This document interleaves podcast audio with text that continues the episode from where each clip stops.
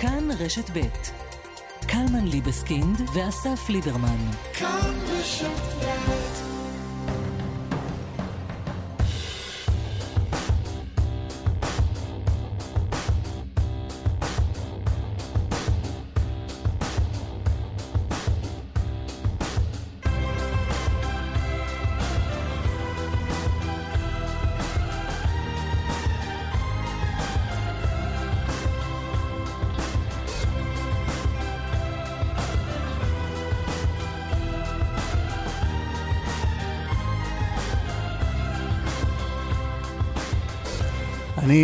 יושב פה לבד, שתדע לך. עם עדי יושבים כל מאזיני קלמן ליברמן בשעה זו.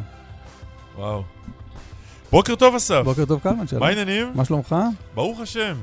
עד כדי כך. עד כדי כך. עד כדי כך. עד כדי כך טוב שאתה מברך את השם. כנראה ממש טוב. כל יום. האירוע המרכזי של אתמול הוא כמובן אה, פתיחת משפט נתניהו. האירוע המרכזי במשפט נתניהו הוא כמובן... האירוע שבתוך האירוע. הוא כמובן אה, ההצהרה לתקשורת בפריים באמת שלא נראה כמותו בתולדותינו. עזוב את ההצהרה, התמונה. התמונה, התמונה. התמונה. התמונה. זה לא חשוב בכלל מה נאמר שם, אם כי זה חשוב מה נאמר שם. אה, נתניהו בפה חשוף, צריך לומר, ניצב על הפודיום אה, ביציאה או בכניסה, תלוי אם נכנסת או יצאת. בית המשפט המחוזי בירושלים. כן, שמאולם השופטים, כשמאחוריו בפה. בפיות אה, שאינם חשופים, רוצה לומר עם מסכות מחשש לקורונה. רבים מחברי הכנסת של הליכוד, שרי הליכוד. עכשיו תראה, מי שצפה במהלך הזה, הרי ברור שחשוב חשוב המיקום של כל אחד מהחברים מאחורי נתניהו, נכון? יש מצלמה או מצלמות לפני נתניהו, ואם אתה כבר שם והגעת לשם, חשוב שגם תיראה שם. כן, גם, ש, גם שנתניהו ירגיש אותך, ירגיש אותך פיזית, שאתה מאחוריו, מצדדיו, אה, מלפניו, מעליו, מתחתיו, הוא העומד. אה, אבל גם כמובן שהמצלמות יקלטו. אז, אז אתה מסתכל על הפריים הראשוני ואתה רואה באמת שבמיקום המוצלח ביותר, נכון? אפשר לומר... שניים. שניים. שניים. אמיר אוחנה צד שמאל, כן. ישראל כץ אה, צד ימין, ו... עוד בפריים? כן. רבע מגמה מאחוריהם גם בעמדה מעולה, ממש טובה, צחי הנגבי.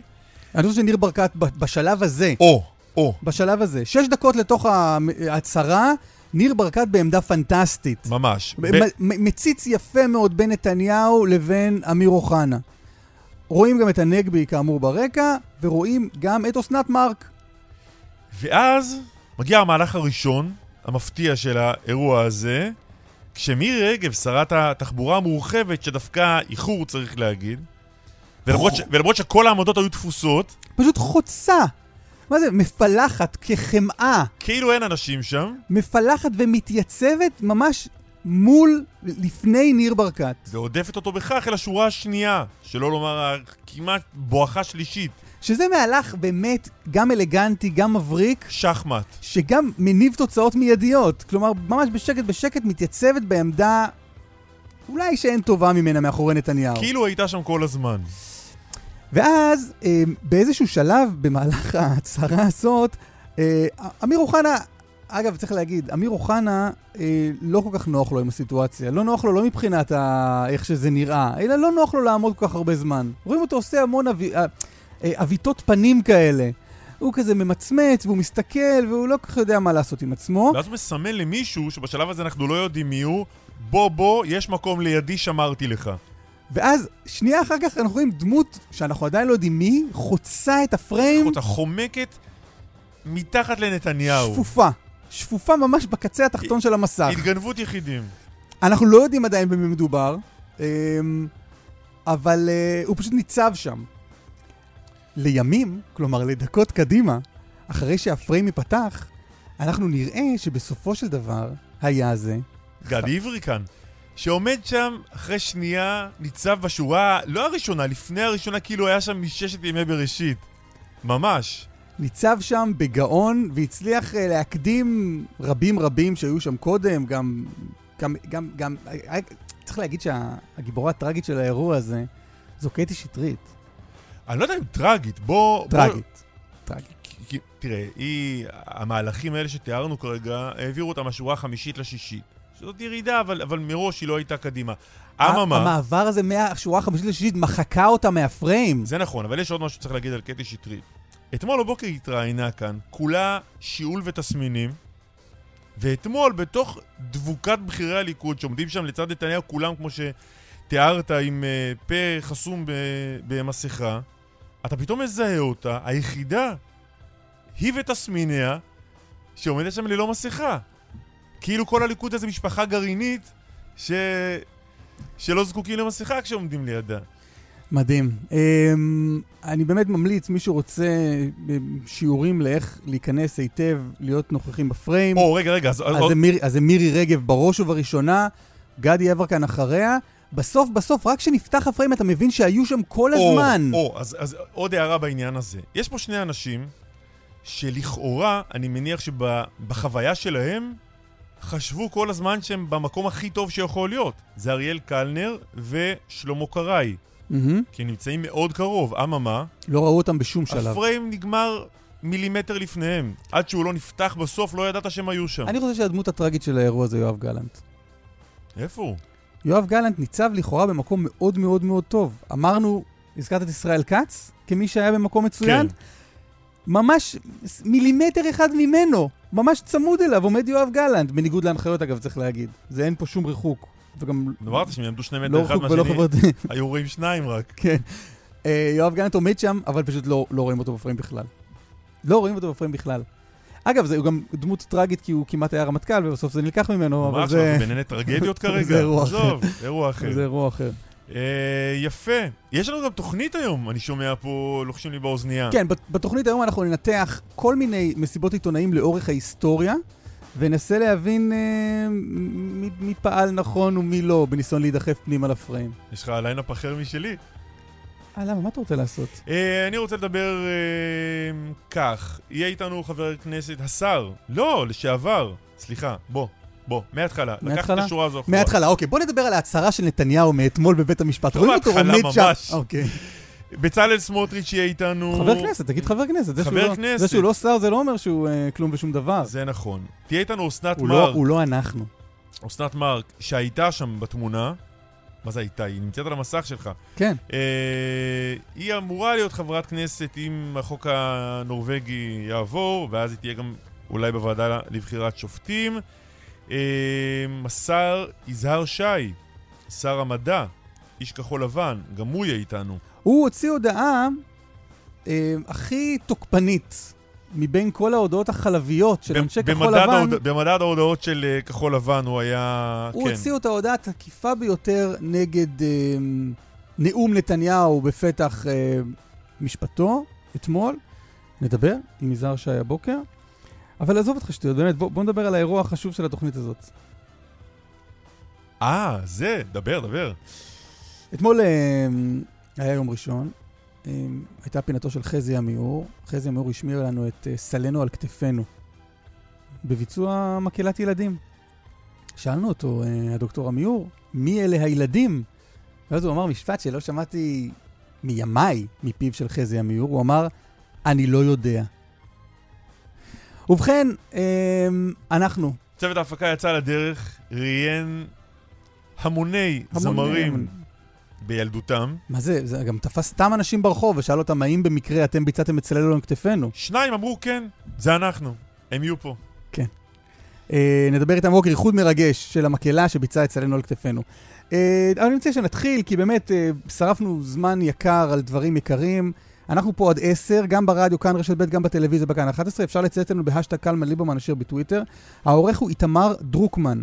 המפיקים הם אלה יגנה ונדב רוזנצוויג, על ביצוע טכני אמיר שמואלי. על התחום הפוליטי כתבנו מיכאל שמש. שלום מיכאל. שלום חברים, בוקר טוב. האמת שאני ככה קצת מתקשה להישאר אדיש לתחקיר שעשיתם פה בתחילת התוכנית. וואלה, זה עיתונות לוחמת פה, זה לא מה שאתה עושה. לא, נכון, אנחנו מתעסקים רק ברכילות זולה. אבל, אבל בגלל שכבר הכנסתם אותי ל, ללופ, אז uh, באמת נזכרתי שגדול הנדחפים, ואם אפשר לקרוא לו ככה, או מי ש... מה שנקרא, כולם יכולים רק לחכות. אה, נדחפים זו מילה לא יפה. כן. כן, אני גם, אני, יודע למה אתה מתכוון, וגם אני קיבלתי כבר לינקים למהלך המיתולוגי ההוא שאתה, שאתה רוצה להזכיר. אולי תשתפו אותי? שיירשם עוד בספרי ההיסטוריה של בנימין נתניהו בפריז, בעצרת בינלאומית. עושה, את ה... עושה באמת במהלך מבריק לעיני המצלמות מול כל העולם את המעבר מהשורה השנייה לשורה הראשונה, זה פריים, אני חושב, בלתי נשכח. בהחלט. על מה תרצה לדבר? אה, אנחנו תוכנית אה, שיחות עם מאזינים. אבל נראה לי שהתכנסנו בעיקר, אה, בעיקר לנושא אחד, וזה באמת תגובות של אנשי כחול לבן לאירוע אתמול. אירוע מאוד חריג. אני דרך אגב חושב שאם המשא ומתן הפוליטי היה נמשך אה, אולי עוד שבוע, עוד שבועיים, בין אה, גנץ לנתניהו, וגנץ היה צריך לסבול נאום כמו שנתן אתמול ראש הממשלה ב... ב...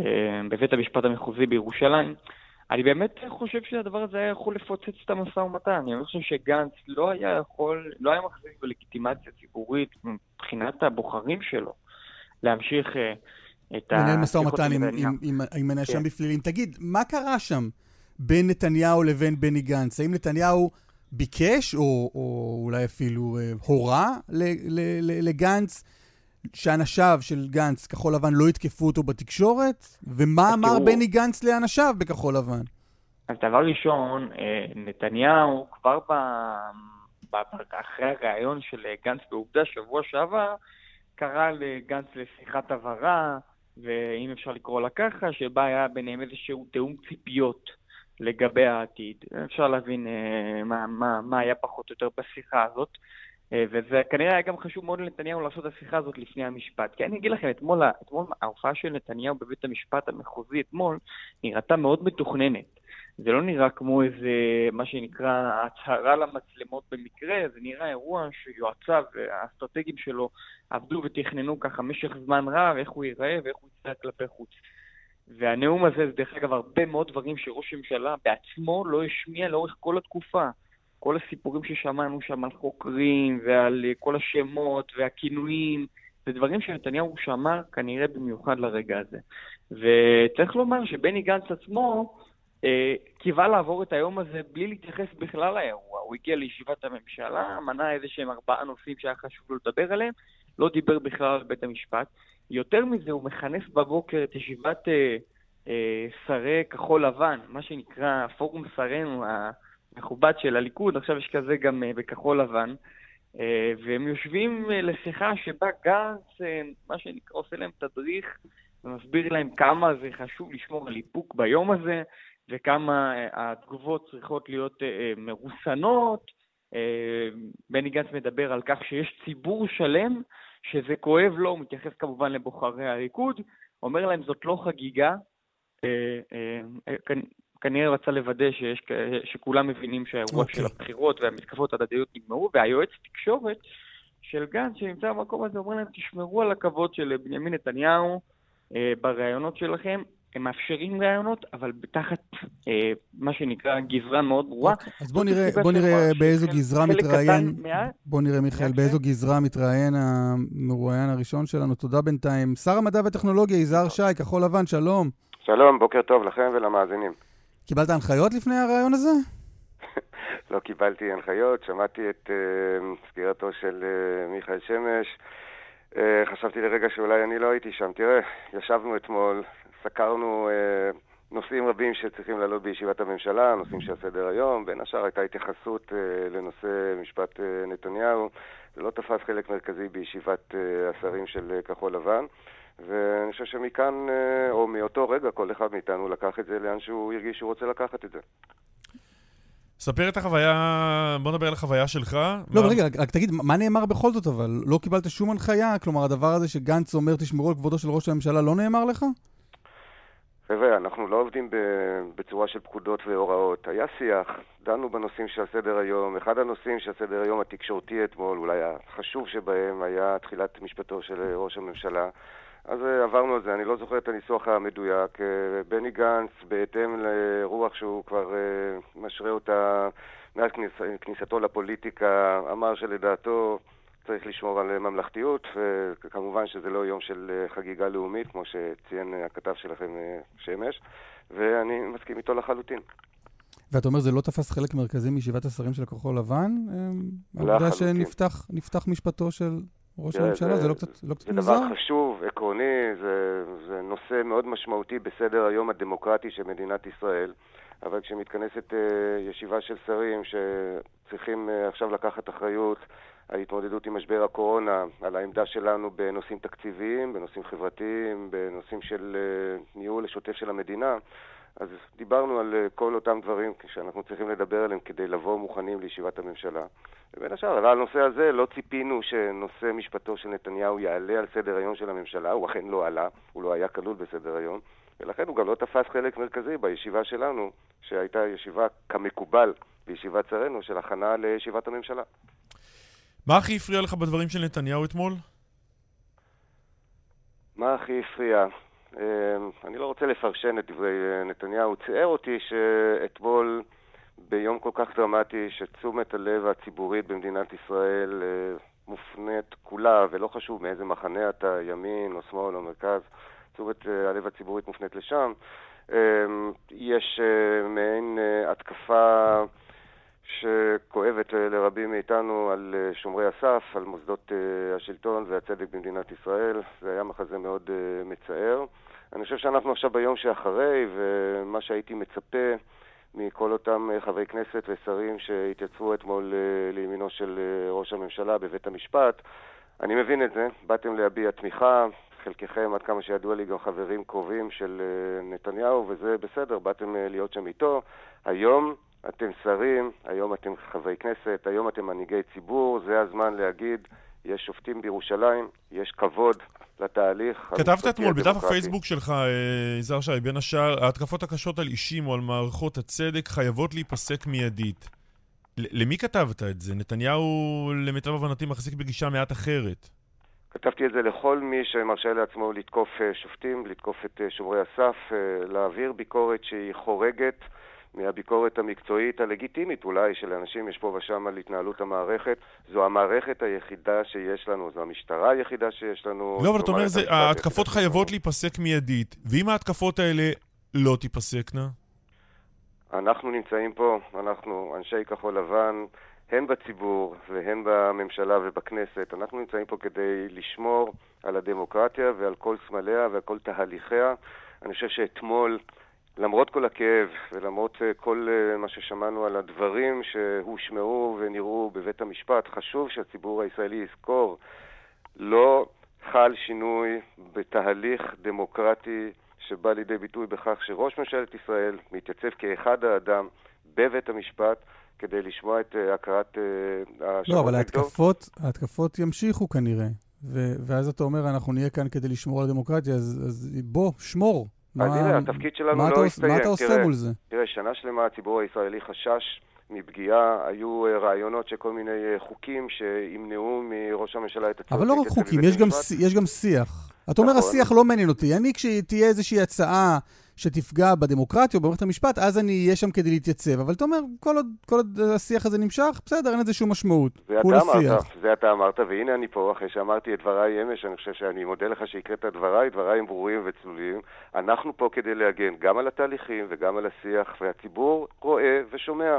יש שר משפטים בישראל שהתייצב באופן חד משמעי לשם שינוי, לשם שינוי. שר המשפטים החדש התייצב בשבוע שעבר באופן חד משמעי לימין המערכת, והגן ונתן גיבוי מוחלט לפרקליטים ולכל מי שעוסק במלאכה.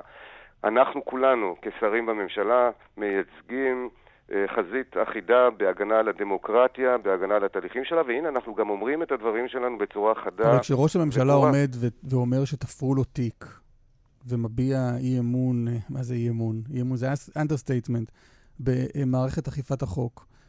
מה אתה אומר מול זה? אני חושב שראש הממשלה נושא פה בשני תפקידים, זה כמעט אה, בלתי אפשרי, אבל אה, העובדה שהחוק מאפשר לו לעשות את זה, התפקיד האחד שלו הוא נאשם בבית משפט והוא אה, עושה את זה בדרך שהוא בחר לעשות, אני מניח שזו אסטרטגיה שגם מקובלת על, ה, על עורכי דינו, הוא תוקף את המערכת, הוא תוקף את מי שאמונים על התהליך נגדו. וזה מקובל יש... עליך?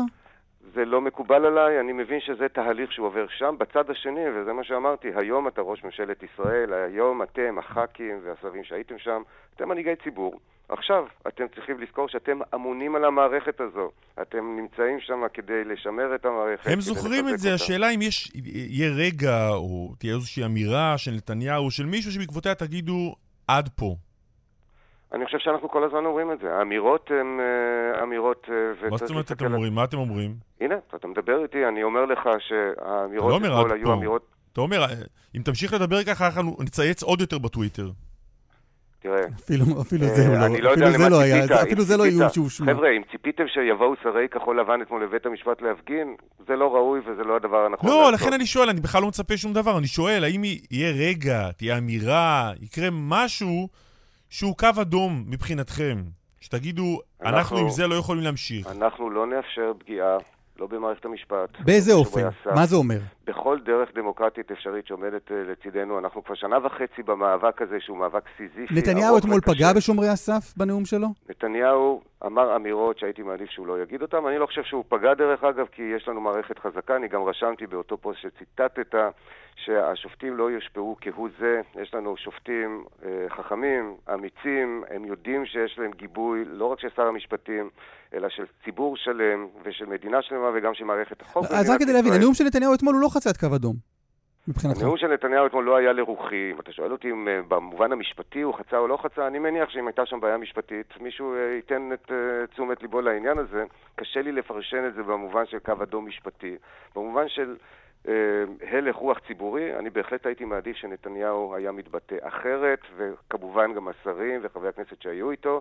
אני מודע לכאב, דרך אגב, יש ציבור גדול ישראלי שכואב את העובדה שנתניהו הולך למשפט. אני לא מקל ראש בעובדה הזאת, הוא נבחר על ידי מיליוני אנשים, הוא מייצג אותם, וכולם צריכים לדעת להפריד. לא הציבור עמד למשפט אתמול, לא הציבור הוא זה שנאשם, אלא אדם אחד שקוראים לו בנימין נתניהו, שאנחנו כולנו מאחלים לו שצדקו יצא לאור והמשפט יתנהל.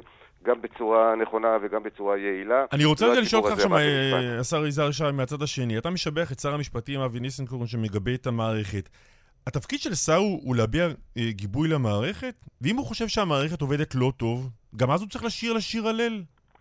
לא, השר אחראי על המערכת ולכן הוא גם אה, אמור אה, לבקר אותה ולבדוק אותה. זה מה שעשה אמיר אוחנה, מה לא בסדר בזה? אני חושב שאנחנו נמצאים במצב שבו יש לנו מערכת אחת ויחידה, והביקורת שיש עליה, אם יש כזו, צריכה הייתה להיות מטופלת בעשור האחרון, שבה הליכוד אחראי על המערכת. לא טופלה בעשור האחרון, זה לא בסדר, ואז הגיע אמיר אוחנה והחליט לטפל בה. מה הבעיה עם זה? אין לי שום בעיה, הוא טיפל במה שהוא חיה לנכון לטפל. לא, אמרת סוף הלאה. סוף הגיע שר שמגבה את המערכת, אני שואל מה טוב בלגבות את המערכת אם אתה חושב שהיא לא בסדר. יש הבדל בין לטפל במערכת, בקשיים או בכשלים כפי שאתה רואה אותם, לבין להעביר עליה ביקורת ציבורית שלפעמים גולשת לפסים של אה, ביקורת אישית, לא לגופו של עניין אלא לגופו של אדם. זה לא מקובל עליי, שר אחראי על מערכת אמור לטפל במערכת. גם לגבות אותה וגם לטפל בשיפורים שלה. אני חושב שאנחנו כבר נמצאים במקום אחר. אז לא, רק כדי להבין, אין לך בעיה עם הצעדים שאמיר אוחנה עשה או תכנן לעשות, אלא רק עם צורת הדיבור שלו על המערכת? אני אשמח לעבור איתך צעד צעד על הצעדים שהוא עשה או לא עשה, ולא מקומי להעביר ביקורת על השר אוחנה. הוא עשה את עבודתו כמיטב שיקול דעתו. אני מניח שבסיכום עם ראש הממשלה הם החליטו שהוא uh, עשה שם מספיק והוא עובר הלאה, תיק המשפטים עבר אלינו, אנחנו עושים שם כשיקול דעתנו, יש לנו שר משפטים שמייצג נאמנה את הערכים ואת העקרונות שעליהם באנו להגן וגם לטפל בהם, ואם יש ליקויים במערכת, אני יודע ששר המשפטים אבי ניסנקורן, שהוא אדם חזק וחכם, יטפל בהם בדרך שקטה, בדרך נכונה, ואני חושב שהציבור יכול להרגיש בנוח ובשקט עם העובדה שכחול לבן נמצאת שם, מגבה את שר המשפטים, הוא בחזית עושה את כל מה שצריך כדי להגן גם על הדמוקרטיה וגם על uh, המערכת השלמה ש, שנמצאת שם תחת, uh, תחת ידיו. יזהר שי, שר המדע והטכנולוגיה, כחול לבן, תודה רבה לך. תודה ויום טוב. יום טוב.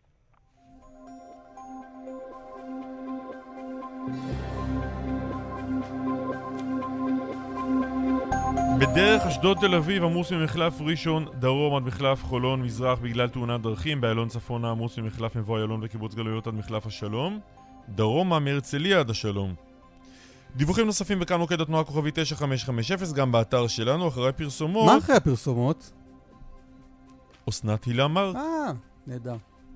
הנה אסנת אה, הילה מרק אה, בוקר טוב. אתה בסדר, קלמן? בטח שאני בסדר. אז אני כאילו הצטרפת הכל טוב. אני שורה אחת אחריך, אני מציץ מאחורי הגב. עוד רגע, אבל תעשה את הפריצה שלך קדימה, אל רגע, תהסס. רגע, רגע, הנה זה בא. אה, עורכת הדין אסנת הילה מארק, אה, לשעבר חברת כנסת, חברת ליכוד כמובן. ואו-טו-טו אולי עוד פעם חברת. כנסת, נכון?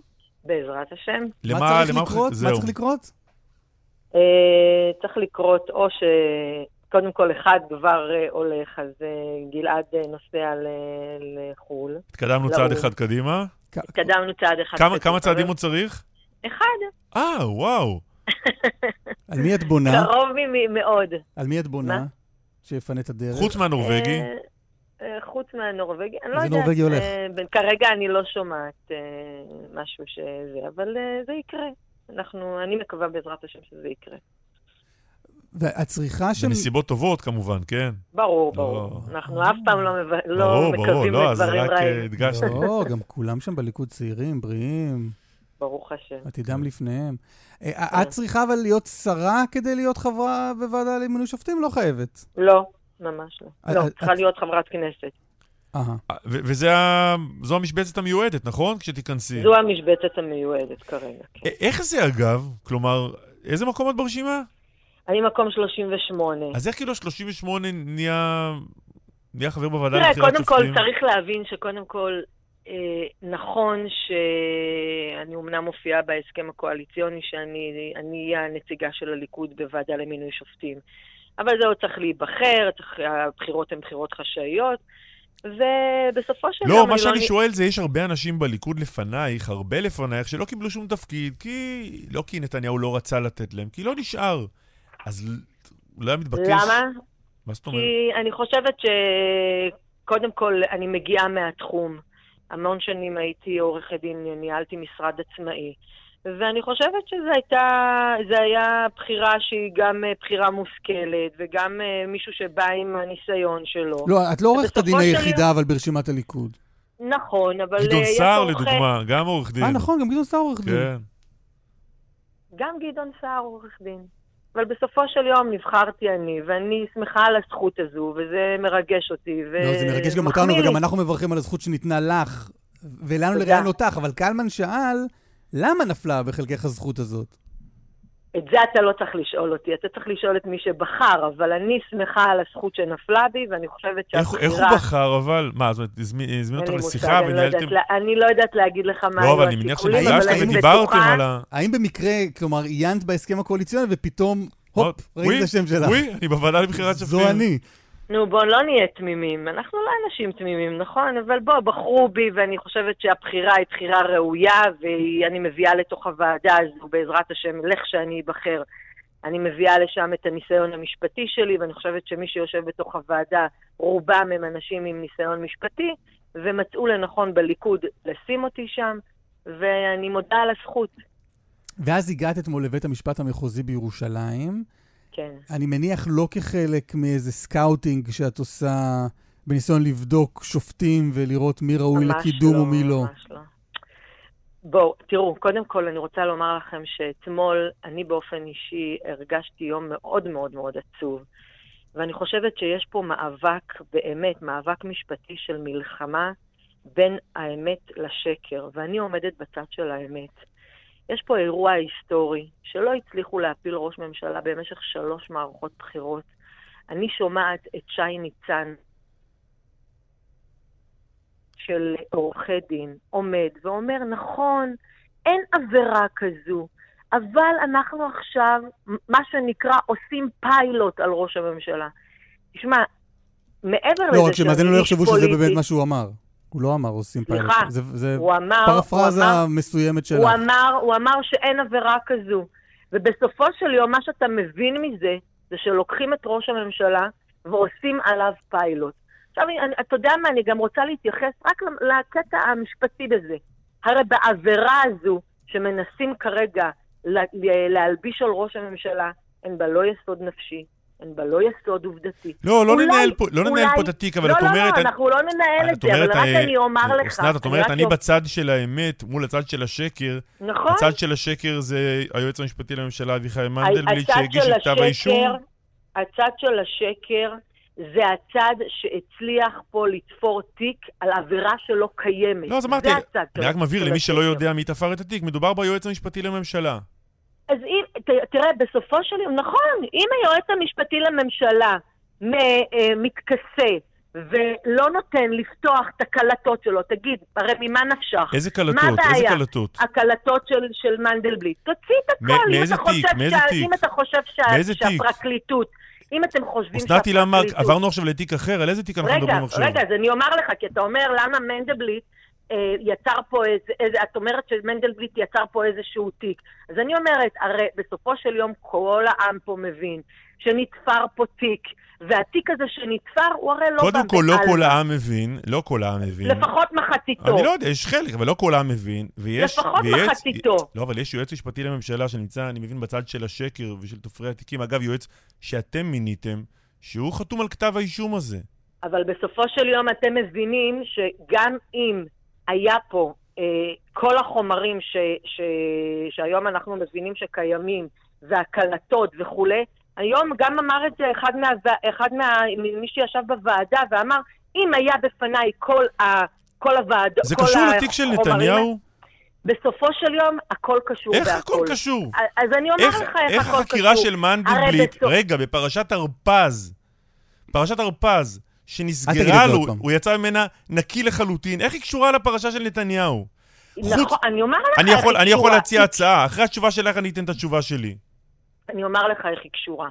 הרי בסופו של יום, כנראה שמישהו יש עליו מנופים, והמנופים האלה נותנים לו אולי, אולי, לכאורה, אני אומר את הדברים בזהירות רבה, כי יש לי המון כבוד למערכת המשפט, אבל אני אומרת, אולי שהמנופים האלה שמופעלים עליהם, הם אלה שהביאו אותם לקבל החלטות כאלה שגויות ומרחיקות לכת לעבירה שלא קיימת את יכולה להכניס אותנו קצת למאחורי הקלעים של ה... קלמן, לא שכחתי אותך, אני תתן את ההסבר שלך עוד מעט, אבל תסבירי לנו מה זה אומר מנופים. כי אני אשמח ללכת בעקבותייך בדרך הזאת, בקו שאת מתווה בין ההקלטות הנעלמות של מנדלבליט לבין כתב האישום נגד נתניהו.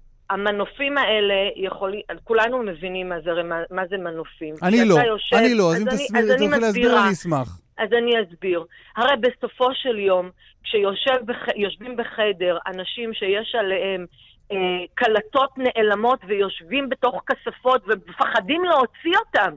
למה אתה לא מוציא אותם? רגע, אוקיי, לא, לא, לא, אל תסטי, אל תסטי, תישארי איתי. זה מנוף אחד. לא פרסמו קלטות מסוימות של מנדלבליט אז, ואיך את מסיקה מזה? יכול להיות, אנחנו לא יודעים הרי מה יש בקלטות. אני בכל מקרה לא יודעת מה יש. אני גם לא יודע מה יש בטלפון הסלולרי שלך. אני לא עדיין לא אומר שזה קשור למשפט נתניהו. ואף אחד לא יודע מה יש בקלטות האלה. לא, לא, רגע, אבל ולכן, מה זה המנוף הזה? יכול להיות שאם אנחנו נחשוף את הקלטות האלה, אז אנחנו נבין שבאמת מישהו פה, בתוך, ה, בתוך מערכת השיקולים הזו שנלקחה בחשבון, שבה מדינת ישראל נגד בנימין נתניהו, יכול להיות שהייתה פה מערכת שיקולים זרה. לא, לא הבנתי, לא, לא הבנתי. בוא, לא תתארי במה את חושדת. במה את חושדת? ההקלטות אני... האלה נמצאות, אני אעזור לך, בסדר? לפחות להתחלה, משם את תצטרכי לקחת את זה. ההקלטות האלה, הנעלמות האלה נמצאות באיזשהו מקום. מישהו, את אומרת, מחזיק אותם ומשתמש בהם כמה? כדי לסחוט את מנדלבליט? לא, לא, לא,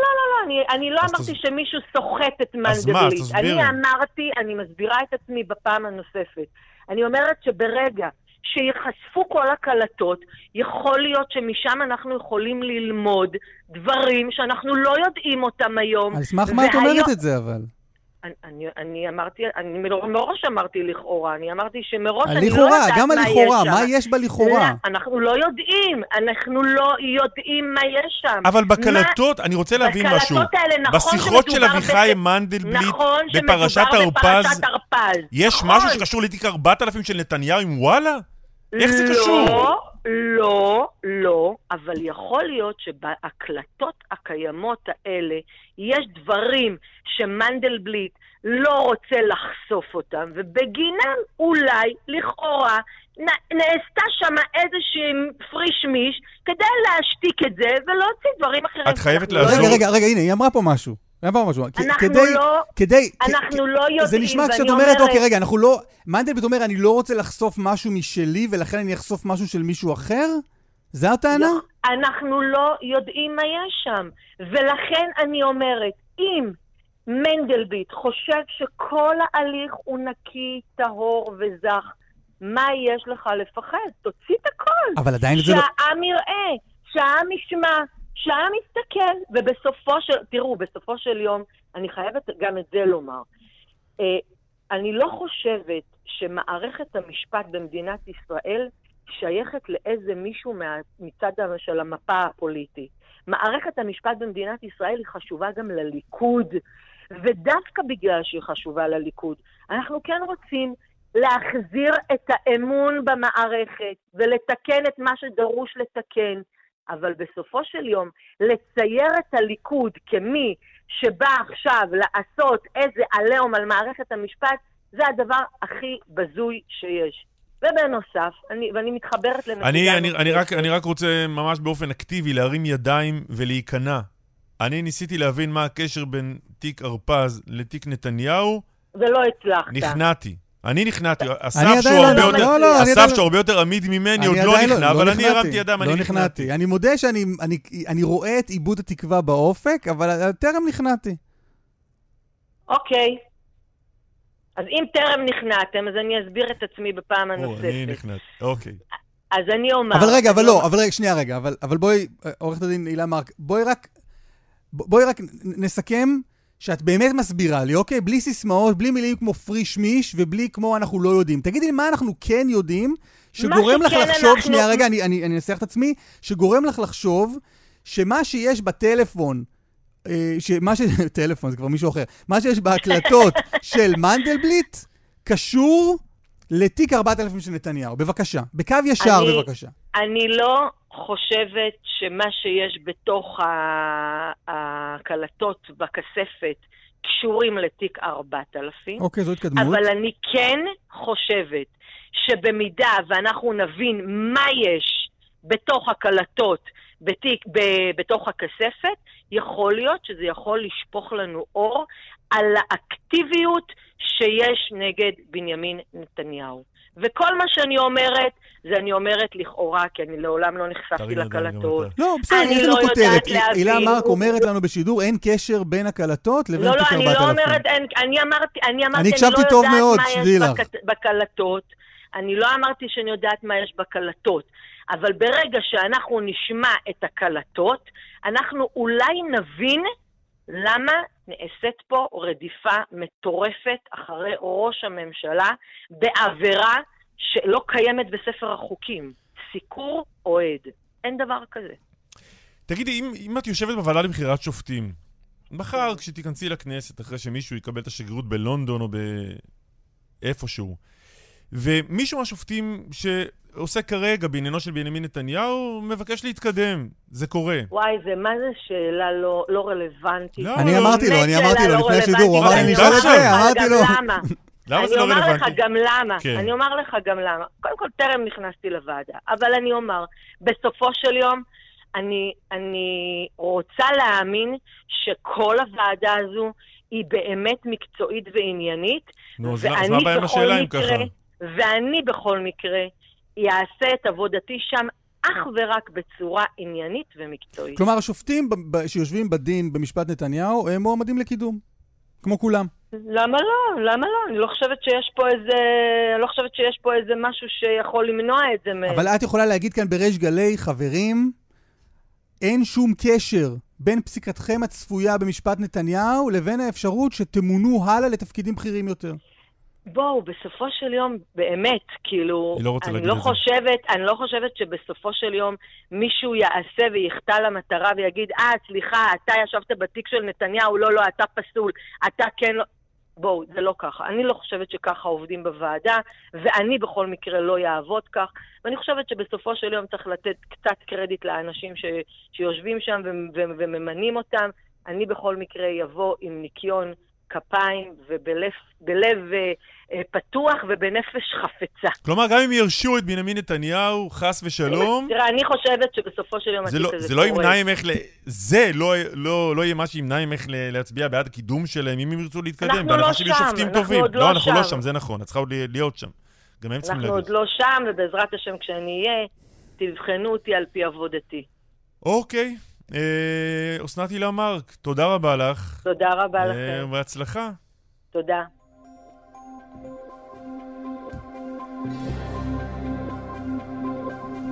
רוצה להגיד לך משהו שאמר לי פעם מישהו שחיכה איתי ביחד למעלית הרבה מאוד זמן, והמעלית לא באה, ואני עמדתי ללכת ולא את המדרגות, הוא אמר לי, אף פעם אל תאבד תקווה. וואו, מי זה היה? אדם, אדם שאני מעריך. הוגה דעות. אתה עומד בתור למעלית בדרך כלל עם הוגי דעות. אני בוחר היטב את הפרטנר שלי למעלית. כביש... כביש החוף לכיוון דרום עמוס מאוד ממחלף חבצלת עד מחלף גשר השלום בנתניה. כביש 6 לכיוון צפון עמוס ממחלף נשרים עד מחלף בן שמן. עוד דיווחים כאן מוקד התנועה כוכבית 9550 באתר, פרסומות, ונחגוג ביחד את העיד אל-פיטר. שאלת אותי אתמול מלא דברים על העיד אל-פיטר, על... אה, שאלת על הרמדאן, אה, עם חג שבירת הצום. תמיד כשיש לי שאלות על הרמדאן, אני בא אליך. אה, ואני הבאתי את שירינה אבו אסד, שלום. שלום, שלום, בוקר טוב. רכזת ההדרכה בארגון אל-פאנר. על העיד אל-פיטר. נכון. מה, מה, מה, מה הארגון עושה קודם כל? קודם כל זה ארגון, ארגון אל-פנאר, זה אחראי מפעיל על את מרכזי ריאן, שזה מרכזים של הכוון תעסוקתי, שזה שילוב אנשים בשוק העבודה. אה, אוקיי. אוקיי. מה רציתי לשאול? ספרי לנו קצת על החג. מה? על החג. וואלה, איזה חג יש לנו השנה. הוא שונה מכל שנה. קודם כל נתחיל גם מרמדאן שהתחיל אה, גם בקורונה, בשל, כאילו, בצל, בצל הקורונה, זה היה שונה מכל, מכל השנים הקודמות. אה, זה היה כאילו כל, הכל בבית. אה, כאילו, אתה יודע, כל העבודה שלנו עברה, עברנו מעבר אחד מהעבודה הפיזית במרכזים, עברנו לעבוד מהבית, וירטואלי, גם עם הילדים. ואז כאילו אתה מרגיש את היום, ממש מרגיש את היום כמה הוא ארוך, גם עם הצום, גם הם ימים כאילו, כזה כמו שבוע שעבר, 아, אה, אפשר, אפשר, היה לחשוב, אפשר היה לחשוב שזה יהיה יותר קל לצום בלי עבודה, לא? ויותר קל לצום בבית. כאילו, זה מצד שזה כאילו יותר פשוט מעניין שאין את הנסיעות ולצאת מהבית, אבל מצד שני, אתה עובד, אתה, אתה כן בבית, אבל כן אתה עובד מהבית, אתה גם מול המחשב, אתה בשיחות ארוכות, אתה, אתה בזומים, זה גם עבודה וזה גם מאתגר שגם הילדים. יש לי שני ילדים קטנים בבית, שהם גם צריכים ללמוד מרחוק, אז כולו ביחד, זה לא היה פשוט, כאילו, באיזשהו רגע אתה מרגיש שאתה צריך קפה, אתה צריך לשתות מים, אתה צריך משהו, גם אתה בבית, והמקרר הוא ליד. אסף, ש... אסף שאל אותי, שירין, אסף שאל אותי אתמול, איך זה לצום חודש? חודש זה, זה כן, כל פעם אני אמרתי, כאילו, לצום יום, יומיים, עד שבוע, אבל עשרה ימים זה המקסימום, אבל זה חודש זה כן. אה, אבל אתם יודעים, זה כאילו קצת מתחיל קשה, אבל אנחנו מתרגלים. כאילו, עד שזה מגיע החג, אתה מרגיש משהו מוזר שאתה הולך לאכול בבוקר. מה, איך אפשר להתרגל לחודש בלי לאכול? Uh, זה כאילו, באמת אתה מתרגל. כאילו, איך שאתה עושה דיאטה, בוא נגיד, כאילו, ביום הראשון אתה מרגיש, עכשיו באמת אני הולך לאכול רק כאילו, עיקר ירקות ופירות. לאט לאט כאילו אתה מתרגל, אבל זהו, העניין שאתה כן מרגיש רעב, אתה כן נשאר מההרגשה הזו, אתה כן מרגיש צמא, אתה כן מרגיש רעב, אבל זהו, אתה מבין שזה הזדמנות, זה פעם בשנה. הרי, כאילו, אני צם חודש, רגע, אבל... תזכירי לנו, אבל שירין, מתי כן אוכלים? אוכלים, כאילו, לפני אה, שקיעת השמש, כאילו, בשעה שבע וחצי בערך, משהו כזה. Mm-hmm. אה, קורא המואזין, ואז כאילו אנחנו אוכלים, כל המשפחה מתאספת כאילו על השולחן ואוכלים. מן הסתם, השנה הזו כאילו לא היה כזה אה, משפחות אה, מורחבות וגדולות, זה היה כאילו בגלל הקורונה, משפחה גרעינית כזו במיני. מה לא חלון הזמן ביממה שמותר לאכול בו? אה, עד, עד ארבע בבוקר, כאילו, לפנות הבוקר. כאילו, זה פחות או יותר שמונה, תשע שעות. לא, זה ממש משבש אבל את כל ה...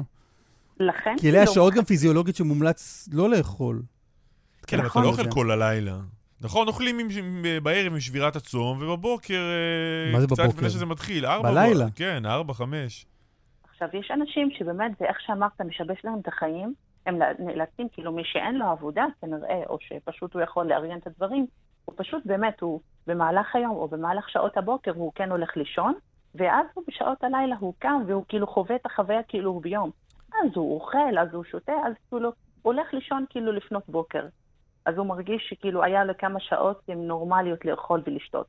ויש אנשים אחרים שאיך שאמרת, ש...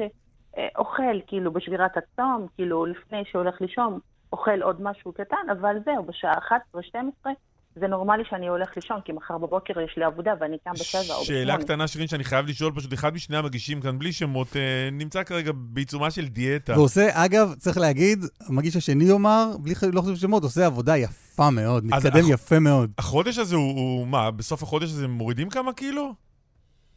וואלה, אני כאילו מרגישה מכנה באנשים שהם יכולים כאילו להוריד קילו. כמה קילוגרמים. אני לא, אני לא מצליחה. אה. כי פשוט גם... תסלם, אה, אבל אם ככה אז אני יורד מזה. נכון, כאילו, שאין, שאתה לא אוכל, אבל עצם העובדה שאתה אוכל בערב, האוכל בערב הוא כן משמין, וגם כאילו הארוחות הן ממש דברים מתוקים ומשקאות וכל מיני קטייף וממתקים, מזרחים, כאילו יש לך הרבה דברים שהם כן משמינים. והם הרבה הרבה הרבה קלוריות. אוקיי, אז קלמן יחפש דת אחרת, ברשותך. שירין אבו אסד, תודה רבה. תודה, תודה. תודה לכם, יום טוב. פרסומות, חדשות, ואז עוד אה, פוליטיקה ומשפט עם אה, חבר הכנסת בצלאל סמוטריץ' מימינה, וגם איחוד מרגש של המקהלה של הילדים ששרה את צללנו על כתפינו. עוד מעט.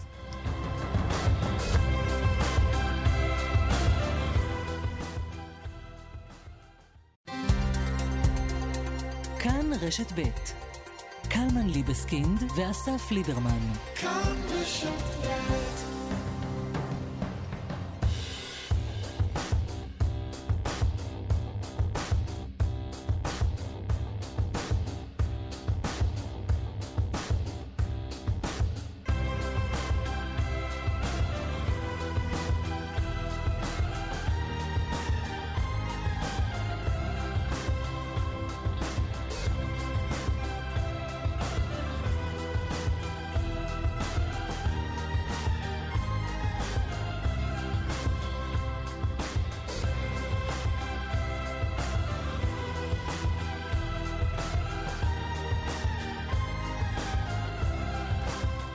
הנה חזרנו לשעה שנייה.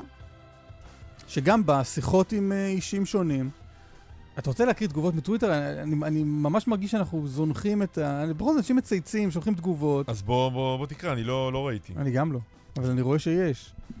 אז אולי אחר כך? כ... אלה, אני ממנה אותך, מסמיך אותך, אה, לדלות אה, תגובות טובות מהטוויטר ולהגיד לנו מה להקריא, בסדר? אה, חברים מאזינים בטוויטר, אם אין כאלה, זה, זה תדעו שאלה יגן, אני אתן לכם את הכתובת שלה עוד מעט. ומישהו רוצה. תפגינו. רוצה להיקרא כאן, אז שיפנה לאלה, מספר הטלפון של אלה. 05 משהו ועוד משהו, משהו, משהו, משהו, משהו. אה, אפשר לפנות למורן הראשון שלנו? כן. בשעה הזו? חבר הכנסת בצלאל סמוטריץ', הוא יושב ראש האיחוד הלאומי, שר התחבורה לשעבר, ממש נתנו לנו את כל הרזומה של חבר הכנסת סמוטריץ', למקרה שמישהו לא היה פה בשנים האחרונות. איש ימינה, שלום. שלום וברכה, בוקר טוב אסף, בוקר טוב קלמן. מה המצב? ברוך השם. ספר לנו קצת על החיים שאחרי. מה, קם בעשר, משחק עם הילדים, אוכל ארוחת צהריים ואז אה, מחפש תעסוקה? לא, לא עובדים פחות קשה. זה נכון שברמה האישית זה שחרור גדול. עצם העובדה שאני יכול לצאת מהבית בלי שמאבטחים קופצים עליי. יכול להחליט מתי אני קם, מתי אני לוקח את הילדים לבית ספר, מותר לי לנהוג. אה, ברמה האישית זה שחרור גדול, גם העומס... לא, זה לא שהמאבטחים אמרו לך מתי, המאבטחים לא אמרו לך מתי לקחת את הילדים לבית ספר. לא, רגע, עזוב, אסור היה לך לנהוג?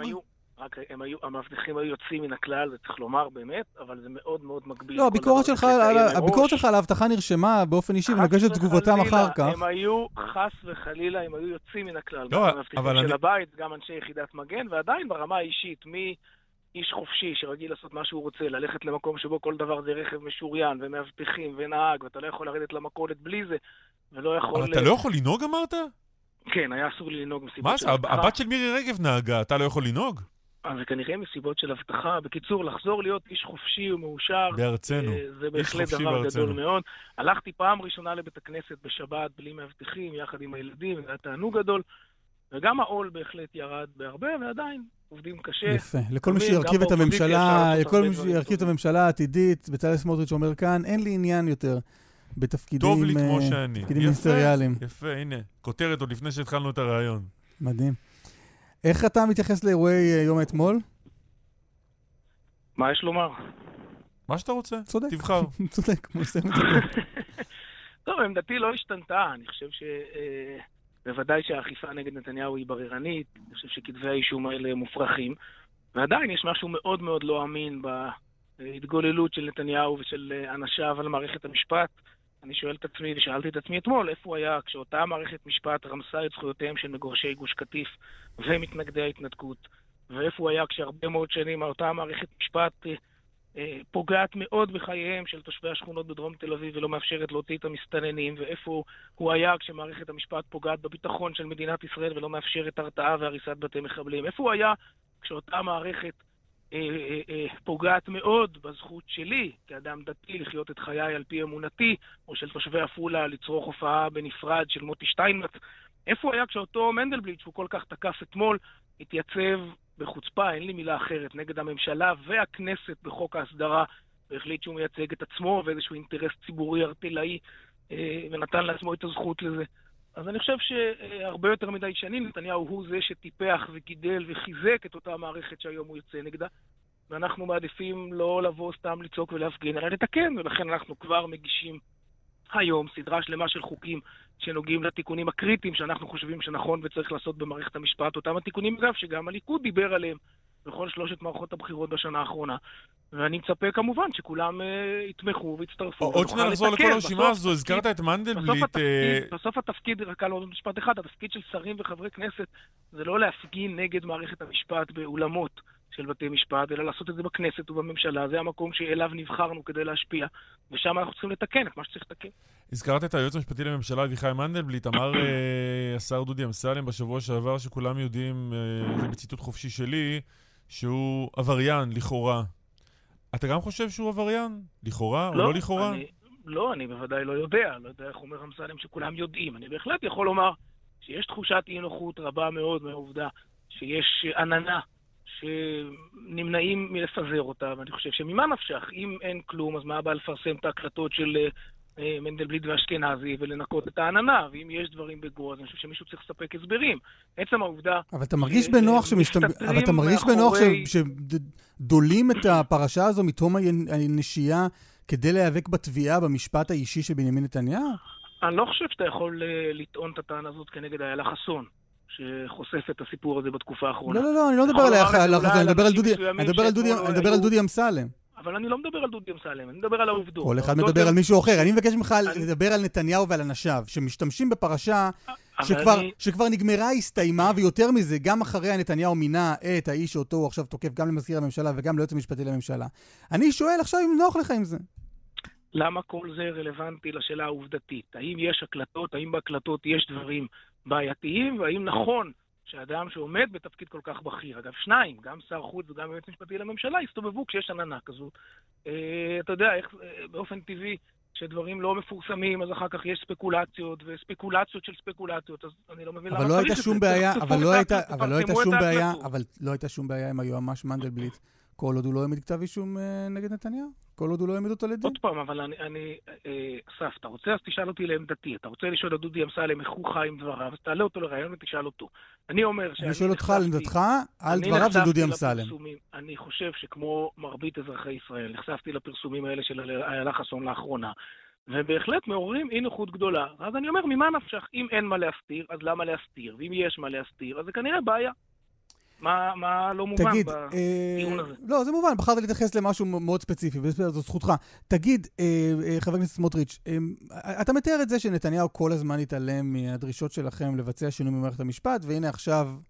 לא, הוא לא התעלם. אסף, הוא לא התעלם, אלא? הוא בלם אותם. בלם אותם. התגאה פעם אחר פעם אחר פעם שהוא בלם כל ניסיון לתיקון מערכת המשפט. עד שזה הגיע והתחיל לחרוך את שולי גלימתו, וזה משהו שלא משדר אמינות בלשון המעטה. ועכשיו אתה חושב שאם הוא יבצע שינויים, הם יהיו שינויים בגלל שזה נגע בו ברמה האישית?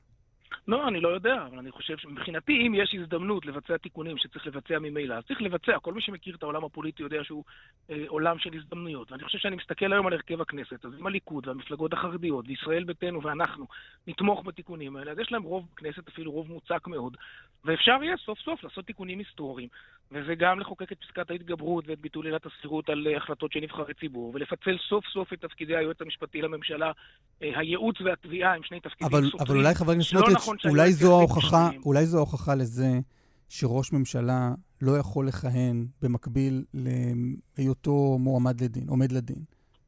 טוב, אתה מבין אבל את הצד השני של המטבע. אתה רוצה לתת עכשיו לפקיד בכיר ככל שיהיה, לקבוע מי יהיה כאן ראש ממשלה. זה הדבר הכי לא דמוקרטי. לא, אבל אתה, אתה, אתה רוצה שראש ממשלה, שאתה יודע, אימת הכלא מרחפת מעליו, יבצע שינוי במערכת המשפט, בזמן שאימת הכלא מרחפת מעליו. אה, אני רוצה שמי שיהיה ראש ממשלה, מי שהציבור בחר בו להיות ראש ממשלה, אני רוצה שאת ה, אה, את מדינת ישראל תנהיג הנהגה שהציבור הישראלי בחר. אני לא מוכן בשום פנים ואופן לקבל מצב שבו פקיד, ועוד פעם, בכיר ככל שיהיה, הוא זה שיחרוץ לא את גורלו של נתניהו האיש, אלא את גורלה של מדינת ישראל ואת ממשלתה. אני חושב שזה דבר שהוא לא תקין. רגע, ואין בעיה, זאת אומרת, אין בעיה שנתניהו יעסוק בנושאים האלה כשהוא עומד לדין. אין בעיה שיבצע רפורמות מרחיקות לכת במערכת המשפט, רק בגלל שמערכת המשפט פגעה בו, אחרי ששנים התעלם מהדבר הזה? אתה אומר, בסדר גמור, אין בעיה עם זה. אסף, יש כללים מאוד ברורים של ניגודי עניינים בכנסת ובממשלה. הרי גם כשאנחנו מצביעים על העלאת מיסים, אנחנו פוגעים בעצמנו, ועל הורדת מיסים אנחנו גם אה, מטיבים עם עצמנו. כולנו, כולנו משלמים מיסים, לא כולנו חושב, עומדים לדין. לא, אבל בהחלט אה, אה, מערכ... התיקונים שצריך לבצע במערכת המשפט נוגעים למדינת ישראל כולה. לשמונה ומשהו מיליון אזרחי מדינת ישראל, ולכן את התיקונים האלה צריך לעשות. אנחנו נגיש את החוקים האלה, אנחנו ברוך השם לא עומדים לדין, ואין כנגדנו חקירות, ואני מקווה שגם אף פעם לא יהיו, אנחנו משתדלים להיות נקיים גם בעיני, בעיני אלוקים וגם בעיני אנשים. אה, לכן לנו בוודאי מותר, יש לנו אג'נדה מאוד ברורה בעניין, אני עסוק בזה עוד מימיי ברגבים, ובשביל זה הלכתי ללמוד משפטים גם בתואר הראשון וגם בתואר השני, וגיבשתי לעצמי השקפת עולם מאוד ברורה. ניסיתי לקדם בכנסת העשרים שורה של חוקים, ששוב, לצערי הרב נבלמו על ידי אותו נתניהו, שתוקף היום את מערכת המשפט. אני, אה, כפי שאמרתי, מנתח את הרכבה של הכנסת ורואה שיש בה רוב גדול לעניין הזה, וזה יהיה המבחן של השרים וחברי הכנסת של הליכוד. המבחן, סליחה, איננו מבחן הנאמנות לאיש, איננו מבחן ההתיישבות. נדמה לי שהוא אמר אתמול בריאיון לערוץ 20, בנימין נתניהו, שהוא לא קידם את כל הרפורמות האלה במערכת המשפט, כי לא היה לו רוב לזה. טוב, זה לא אמת. אה, ושוב, אני רק מחזיר אתכם לשורה של ראיונות שנתניהו נתן בעצמו, שבהם הוא התגאה. אתמול מישהו אה, באמת שלח לי שני סרטונים, האחד אלה הדברים המשותפים של נתניהו ובייניש, שהייתה בזמנו נשיאת בית המשפט העליון, שבו הוא מספר כמה הוא מגן על המערכת וכמה היא חשובה לו, וראיון שהוא נתן לערוץ הכנסת, שבו הוא שוב התגאה איך הוא חסם פעם אחר פעם אחר פעם כל ניסיון לתקן, ושוב חשוב לומר, לתקן את מערכת המשפט. אנחנו כולנו רוצים מערכת משפט חזקה ועצמאית, זו בהחלט ערובה למדינת חוק דמוקרטית אה, מתוקנת. אבל אה, כפי שכבר אמרו רבים, כנסת צריכה לחוקק, ממשלה צריכה למשול, ובית משפט צריך לשפוט, וכאשר היוצרות האלה מתערבבים, אנחנו... ואופוזיציה תפקידה אה, לנסות מקבלים... אה, להפיל את הממשלה. זו, זו המשימה שלך או שלכם? כחברי אופוזיציה לא. אתם פועלים כדי להפיל את ממשלת נתניהו וללכת לבחירות? קודם כל, זה לא מה שאמרתי עכשיו. לא, מה שאני שואל, לא קשור. אני שואל, אני שואל. כרגע כאופוזיציה, התפקיד שלנו זה למשוך את הממשלה כמה שיותר לימין, לימין גם בנושא המדיני, גם בשאלה של הזהות היהודית של מדינת ישראל, בין היתר כווקטור מאוד מרכזי בתיקונים שכל כך חשוב לעשות במערכת המשפט. ובואו אגב לא נשכח את הכלכלה. לא, זה ברור, זה אמרת, זה אמרת. לא, אבל בצלאל סמוטריץ', אני שואל אותך משהו אחר. האם אתה כחבר אופוזיציה פועל מבוקר עד ליל כדי להפיל את הממשלה וללכת לבחירות? אני חושב ששאר חברי האופוזיציה היו מהנהנים מיד בתשובה לשאלה הזו. אז אני אומר, אנחנו התחייבנו להיות אופוזיציה עניינית, ואנחנו נשפוט את הממשלה הזו על פי מעשיה. אם היא תהיה ממשלה טובה, אנחנו נחזק אותה, הגם שאנחנו לא חלק ממנה. ואם תהיה ממשלה רעה, אז נעשה הכל כדי להפיל אותה. כרגע קשה למדוד את זה אחרי שבוע, אבל שוב, המבחן יהיה בדיוק המבחן הזה. Okay. אוקיי. האם אכן תוכל ריבונות, והאם היא תוכל בצורה טובה, או חס וחלילה בצורה שלמעשה תביא להקמת מדינה פלסטינית בארץ ישראל? האם יבוצעו התיקונים הנדרשים במערכת המשפט? האם תוברא הכלכלה, או שאבי ניסנקורן ועמיר פרץ יקבעו את הקו הכלכלי של הממשלה הזאת ויביאו אותנו אל פי תהום. אלה יהיו המבחנים שבהם אנחנו נבחן את הממשלה הזאת. חבר הכנסת בצלאל סמוטריץ', ימינה, תודה רבה. תודה גם לכם, יום טוב. אורלי לב, שלום. שלום, שלום, בוקר טוב. מה שלומך? יהיה בסדר, לאור, אה, לאור מה שקורה. מה לא בסדר? מקווים שיהיה בסדר. איך, איך נציג אותך? פעילת ליכוד? אה, תומכת אה, בבנימין נתניהו? איך, איך תרצי שנציג אותך? מה זה פעילת ליכוד? המפלגה שלי שאני תומכת בה זה הליכוד. Mm-hmm. את גם תומכת בליכוד, אבל גם פעילה. זה לא משהו שהוא, אה, אפשר להסתיר אותו. לא, לא, גם לא צריך להסתיר. לא צריך להסתיר. נכון. זה לא בושה. נכון. אה, נכון. אתמול, אה, איך מצאת את עצמך בעצם, זה היה בבלפור? זה היה במעון ראש הממשלה? מה? הפגישה, הפגישה עם בנימין נתניהו. זה היה בבלפור. היינו שם, היינו שם לאור מה שקרה עם, ה... עם הדגלים השחורים. הם הגיעו שם באלפים. הם רצו לבזות את בית ראש הממשלה, הם רצו לבזות את ראש הממשלה. אתה, אתם פותחים את קבוצות הוואטסאפ שלהם, יש להם שמה ביזיון, ביזיון אחד גדול, מה, לבזות את- את ראש הממשלה, את- רגע, לא, לבזות לא, את את נמצאת הפעילים. בקבוצות הוואטסאפ שלהם? לא, אני לא נמצאת, אני לא? זה לא משהו חסוי, זה משהו לא, שרואים אותו בריש גלי. לא. זה משהו שעובר בקבוצות שלנו, שאנשים נמצאים ומצלמים ומעבירים. וואטסאפ זה לא משהו שיכול להיות חסוי, זה לא משהו שהוא נסתר. אפשר לראות את זה בכל מקום. איך, איך דווקא את הגעת להיות בפגישה מצומצמת, אני מבין, עם ראש הממשלה? אנחנו במקרה היינו שם כל הפעילים, אה, לעמוד ממול הדגלים השחורים, כדי ל- ל- לגונן על ראש הממשלה, כי הם פרסמו שהם רוצים לצלם אותו שהוא יוצא לדרך לבית משפט, שהוא זה. שזה בסדר, שבחוץ, שזה בסדר לצלם אותו. אין בעיה עם לצלם אותו בדרך למשפט, אני לא, נכון? נכנס, אני לא נכנסת לזה. אוקיי. והשומרים אמרו שאם אנחנו רוצים להיפגש, אם אנחנו רוצים לעודד את ראש הממשלה, אם אנחנו זה, ואמרנו שכן. מה פסול בזה? לא, לא למה פסול. כל התקשורת חגיגה על העניין הזה איזה שאני חגיגה, נכנסתי? מדברים איתך שם, מבקשים להעביר חוויות, זה אתם הכול. ראיתם אתמול ערוץ 12? לא, לא ראינו אף פעם, אנחנו רואים כאן רק כאן 11. 11. ראיתם היום בבוקר ערוץ 12? רק עוד כאן פעם, רק 11. כאן 11 אנחנו רואים. מה אה, מה זה ערוץ אוקיי. 12? במה הם עוסקים? הם עוסקים באורלי לוי וראש הממשלה. ב? אה, אורלי לב. כן. שמעתי אורלי לוי. אור- אורלי. לב, אורלי לב היא רק פעילה חברתית שמעודדת את, ה... מעודדת את הציבור למען ראש הממשלה. כי אני חושבת שנעשה לו פה עוול. וזכותנו, זכותנו, כמו כל זכות של כל אחד, כן, להוציא את זה החוצה. אז מה היה... אני לא, רואה- לא רואה בזה משהו פסול. אף אחד לא אמר שום דבר פסול. זה ש... לא, זה שמקשרים אותי עכשיו ל... למנדלבליט, שאני שלחתי, לא היה ולא עוד רגע נגיע, נברא. עוד רגע נגיע לזה, אורלי, עוד עדיין לא נגיע, עדיין לא. הגענו לשם. רק שאלנו... מה היה שם? אולי תוכלי לספר, מה היה בפגישה עם ראש הממשלה? נכנסנו, הוא יצא אלינו, אמר תודה רבה, תודה רבה על החיזוקים, תודה רבה על זה שאתם איתי כאן, ופה זה נסגר. מתי הייתה החקירה שלך במשטרה? לפני שלושה שבועות. שמה קרה שם? בגין מה? נחש... על מה נחשדת? שהפצתי את הטלפון של מנדלבליט בקבוצות שלי. וזה נכון, אני לא חשבתי שזה אסור, כי עוד פעם, זה אסור אגב? אני לא יודעת, המשטרה, מה, מושג, המשטרה הבהירה לך שזה מושג. אסור? אה, כן, כי הוא עובד ציבור, אבל זה רק שם אה, נאמר לי. מהמם. כי אני רואה, אני רואה מספרי טלפון של כל, של כל אנשי ציבור שרצים בכל הקבוצות, אני רואה את זה אפילו בפייסבוק, אני רואה את זה בטוויטר, אני רואה את זה בכל מקום, בכל הרשתות החברתיות.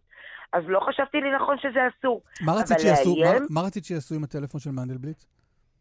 ביקשתי מהפעילים, שמתי את הטלפון, ביקשתי מהפעילים לבקש מאדון מנדלבליט שיסיר את האיסור על צו, ה- על צו איסור פרסום. מהמם. זה לא, זה לא משהו שהוא אסור לבקש. זה, אני חושבת שזה דבר לגיטימי לבקש את זה ממנו. מנדלבליט היום, השם שלו מככב בכל מקום, הוא האיש החזק ביותר בכל, בכל מקום. בכל מקום. איפה ש... פותחים ערוץ 12, 13, אה, כאן 11, מנדלבליט מככב. מה שהוא עושה מבחינתנו, מבחינתנו, זה עוול ציבורי. עוול ציבורי.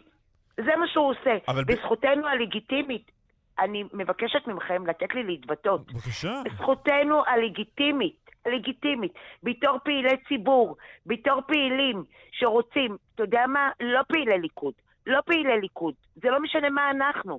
אנחנו הציבור, אנחנו חושבים שאנחנו הריבון, וזכותנו שיוציאו את האמת החוצה.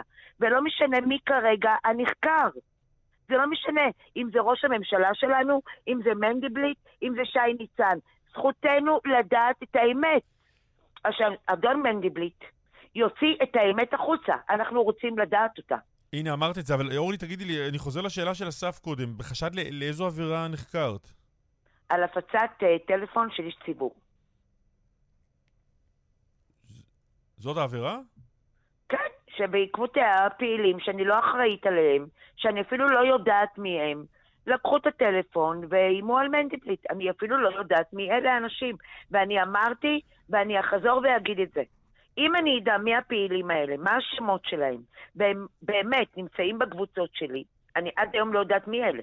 ו- באמת, ואני אדע שהם שלחו הודעות של אה, קללות, או איומים על, על היועמ"ש, הם לא יהיו חלק ממני. אוקיי. נטען, נטען נגדך שאמרת באחת הקבוצות, מחר שיירה מול הבית של השופטת הכי כלבה בישראל. נכון. במ... לא, זה לא בקבוצות, זה בפייסבוק. בפייסבוק? במי מדובר? נכון. בחיות, באסתר חיות, כי אנחנו חושבים שהיא באמת כלבה. אני לא מסתירה את זה. היא כלבה. מבחינתנו היא כלבה. כי היא פשוט גורמת פה עוול לציבור שלם. אם אנחנו פותחים את הכל, ואנחנו רואים מה נאמר עליה, ומה קורה... תקשיב, היא מבחינתנו כלבה. מה פסול בזה?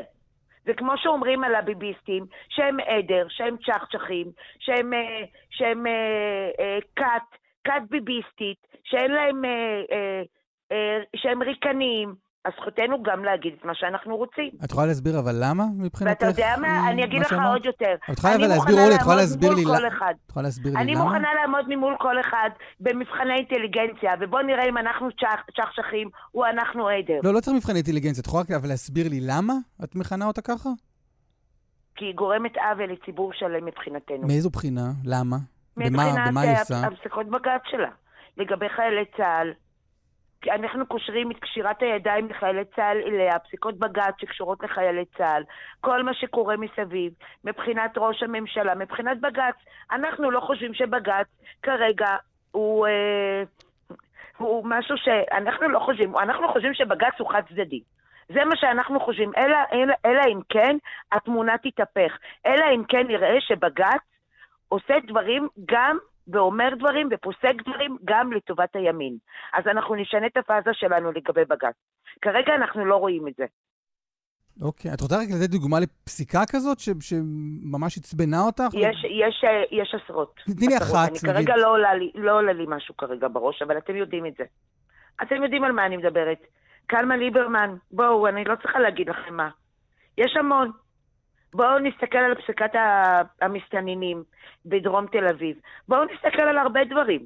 על הרבה דברים. לא עולה לי כרגע, יש לי כל כך הרבה בראש שלא עולה לי משהו, אבל אתם יודעים בדיוק על מה אני מדברת. אוקיי. ציבור שלם, ציבור שלם מגיע בימי שישי ממול הבית של חיות ואומר לה, את לא הריבון.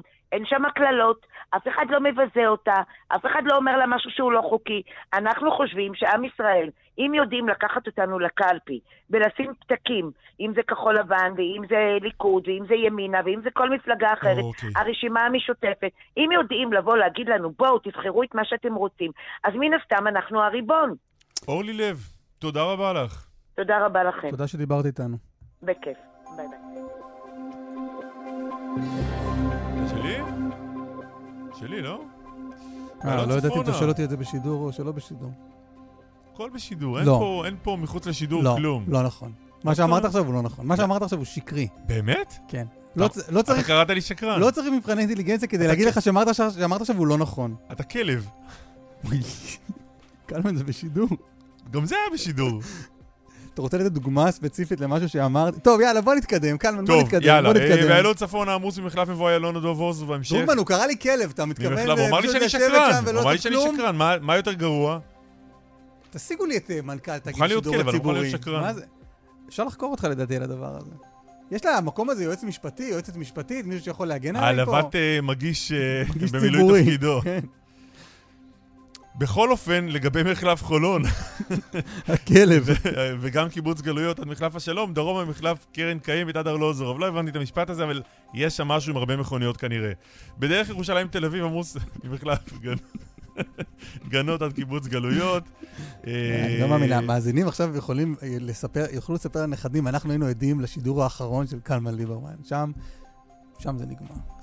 מה, נראה לך שהיועצת המשפטית אה, זה? אני, סליחה, נראה לך שאני נשאר פה בשידור אחרי שקראו לי כלב? אתה קראת לי שקרן. אני לא יכולתי לשתוק. דיווחים נוספים בכאן מוקד התנועה, כוכבי 9550, גם באתר שלנו, פרסומות וחוזרים.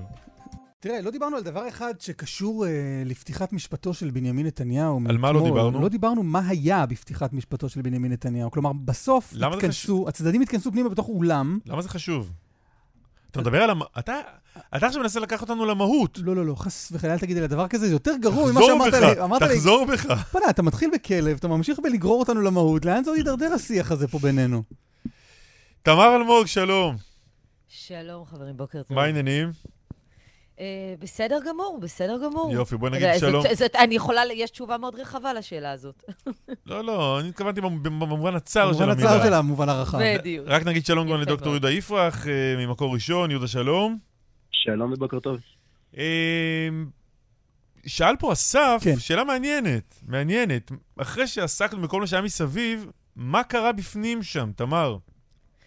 Uh, מה שקרה שזה הדיון כמו שהיה צפוי להיות. כלומר, הקריאו את כתב האישום. היה דיון uh, מאוד uh, רשמי, מאוד קורקטי. הקריאו את, לא הקריאו את כתב האישום, בדקו שהנאשמים קראו את כתב האישום. Uh, אחרי זה התחילו לדבר על uh, היקף חומרי החקירה, מתי יכולים להיות המועדים לדיונים. זה שיח שאנחנו שומעים אותו כמעט בכל הליך פלילי, מה ששמענו אתמול. אמ, חוץ מזה שנאשמים לא ישבו אחד ליד השני על ספסל נאשמים, אלא בספסלים שונים. אמ, וזה לא שיח שהם עצמם שותפים לו, זה הסנגורים מדברים. הטיעון המרכזי היה שזה לא רק כמויות חומר החקירה, אלא שהסנגורים של כל הנאשמים טוענים שאי אפשר למצוא את הידיים והרגליים בתוך החומר, כי חסרים להם האינדקסים והמפתחות, והיה דיון על זה. מה זה האינדקסים והמפתחות? כלומר, אני לא ארחיב בעניין. זה, מקבלים uh, מאות תיקים, בכל, שוב, בכל תיק, ואז בעצם, uh, איך מחפשים את החומר. סדרו לעצמכם את החומר, לא? מסוים. זה לא עובד בדיוק ככה, זה הרבה יותר מורכב מזה, אבל זאת הייתה יכולה להיות תשובה מעניינת אתמול, שהייתה הופכת את הדיון ליותר קצר, בהחלט. אה, זה כן, אבל זה, זה דיון שהוא דיון מאוד אה, בואכה טכני. עכשיו, אז כל הסיפור עכשיו הזה. זה כמה זמן ייקח לעורכי הדין להשתלט על החומר ולהתכונן לשלב הראיות? נכון, זה בגדול הסיפור, כאשר גם זה עוד, הם ייכנסו לתוכן של החומר בהמשך. אבל הרעיון הוא מתי הגיעו החומרים, איך מחפשים בתוך חומרים, האם יש אה, אה חומרים שלא קיבלו, אם כן, למה? זה ממש ככה בכותרת, זה הסיפור. יהודה יפרח, משהו דרמטי שאתה זיהית אתמול? בתוך, בתוך האולם? ב... בתוך האולם בהחלט לא, אני מסכים כל מה שאמרה תמר. תאורטית, אה, פתיחת המשפט או הקראת כתב האישום, אז אה, מבחינת הוראות אה, חוק סדר הדין הפלילי, אז במקור אמור להיות להם, לשלב הזה אמור להיות מטרה מהותית. בדרך כלל הסיבה של הקראת כתב אישום נועדה להגדיר את זירת המחלוקת בין התביעה לבין ההגנה. כלומר, בדרך כלל בתיקים קטנים, לפעמים ממש קוראים, אם זה כתב אישום של עמוד או שני עמודים, לפעמים ממש קוראים את כתב האישום לפני הנאשם, והנאשם יכול לענות אחת משלוש תשובות. או שהוא מסכים, זה בדרך כלל מה שקורה בהסדרי טיעון, אה, או שהוא אה, כופר בכל, או שהוא אה, מודה במקצת, ואז למעשה המקום שבו יש פער, המקום שבו הוא לא מסכים עם הקביעות העובדתיות של, התביעה, זה מה, שיל, זה מה שיתקדם, זה מה שילך הלאה לדיוני הוכחות, ועל זה הצדדים יתמקדו. ברור שבתיקים גדולים, או מגה תיקים כאלה, אין איזושהי משמעות. נתניהו לא יתחיל להסכים או, או להודות במקצת בכתב אישום כל כך ארוך. וכל מה שהיה זה בסך הכל זה רק לדבר על מתי נגיע למצב שבו, ה... שבו אה, צוות ההגנה ישלח את ההתייחסות שלו כתב האישום, שבו הוא יגיד למה הוא מסכים, למה הוא לא מסכים. אני שאלתי, גם אני, אני רוצה לומר... שאלתי אתמול את תמר את הדבר הזה, אני אשאל רגע עוד פעם, אני לא משוכנע שהבנתי לגמרי. עד עכשיו, לקח הרבה מאוד זמן עד שהמשפט נפתח, נכון? החומר כבר הגיע לצדדים, או לפחות היה ברשות הצדדים, או היה יכול להינתן להם במשך הרבה מאוד זמן. למה זה לא קרה עד עכשיו? אז לפי מה שניתן בדיון אתמול זה ככה, החומר מתחלק לכמה חלקים. יש את החומר שהוא מה שנקרא בעגה המשפטית ליבת חומר החקירה. הוא עבר לקראת השימוע. פה זה מתפצל. במה שנוגע לאלוביץ' ולמוזס, הם קיבלו את ליבת חומר החקירה. אז, במה שנוגע לנתניהו, אמר אתמול עורך דין מיכה פטמן, תשמעו, אני לא קיבלתי את זה אז, כי הוא ייצג חשוד אחר רק בתיק 4000, ולכן המצב הוא שונה. זה חלק מהחומר. דבר שני הוא השאלה מתי הגיע שאר החומר, כי לא כל החומר נמסר לקראת השימוע.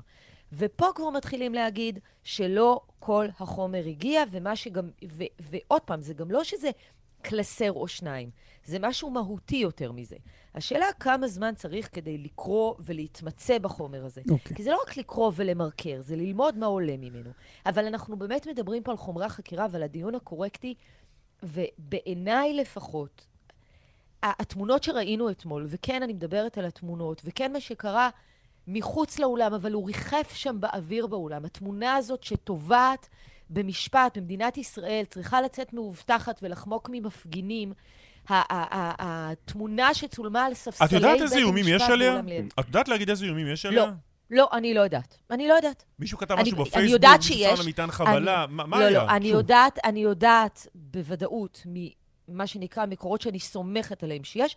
אני לא יודעת, וזה אגב, למה אני שואל זה לא את זה? משנה, אני לא... לא, זה מאוד משנה, אני אגיד לך למה זה משנה, ואני לא יודע. אני אומר את זה מתוך, מתוך חוסר ידיעה לגבי מה שקורה עכשיו, אבל במהלך הדרך, כמעט בכל פעם שהפרקליטות נכ... נ...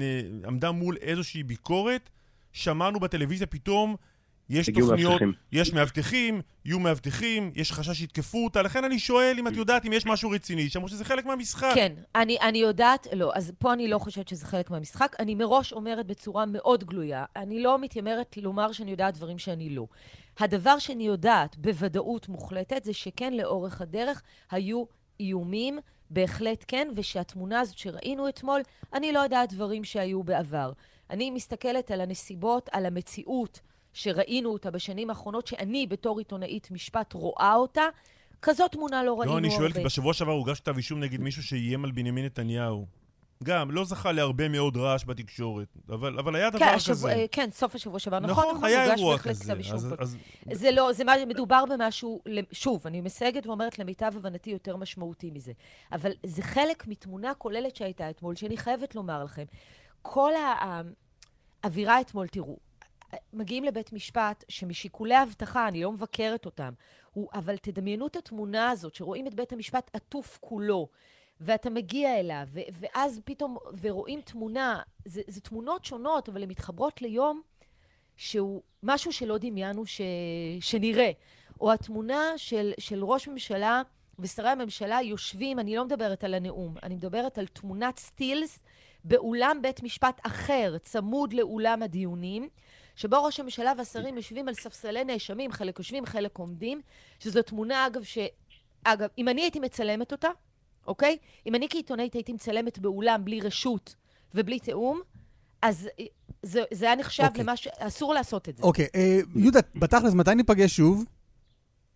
אתה חוזר, אם תמר, אתם מדברים על המהות ואיתי על הפרוצדורה, בואו נדבר קצת על המהות. לא, אני חושב שזה חשוב מאוד. אוקיי, אבל לא, אני חושב שזה... אני כבר לא יודע מהי המהות ומהי... לא, אבל השאלה של אסף... אני לא יודע מהי המהות ומה הפרוצדורה.